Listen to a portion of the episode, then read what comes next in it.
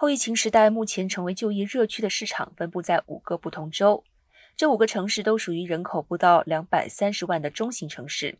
这五个城市分别是德州奥斯汀、田纳西州纳森维尔、北卡州洛利、犹他州盐湖城以及佛罗里达州的杰克逊维尔。华尔街日报与莫迪分析公司合作，评估三百个都会区，找出最强劲的就业市场所在。根据五大要素排名。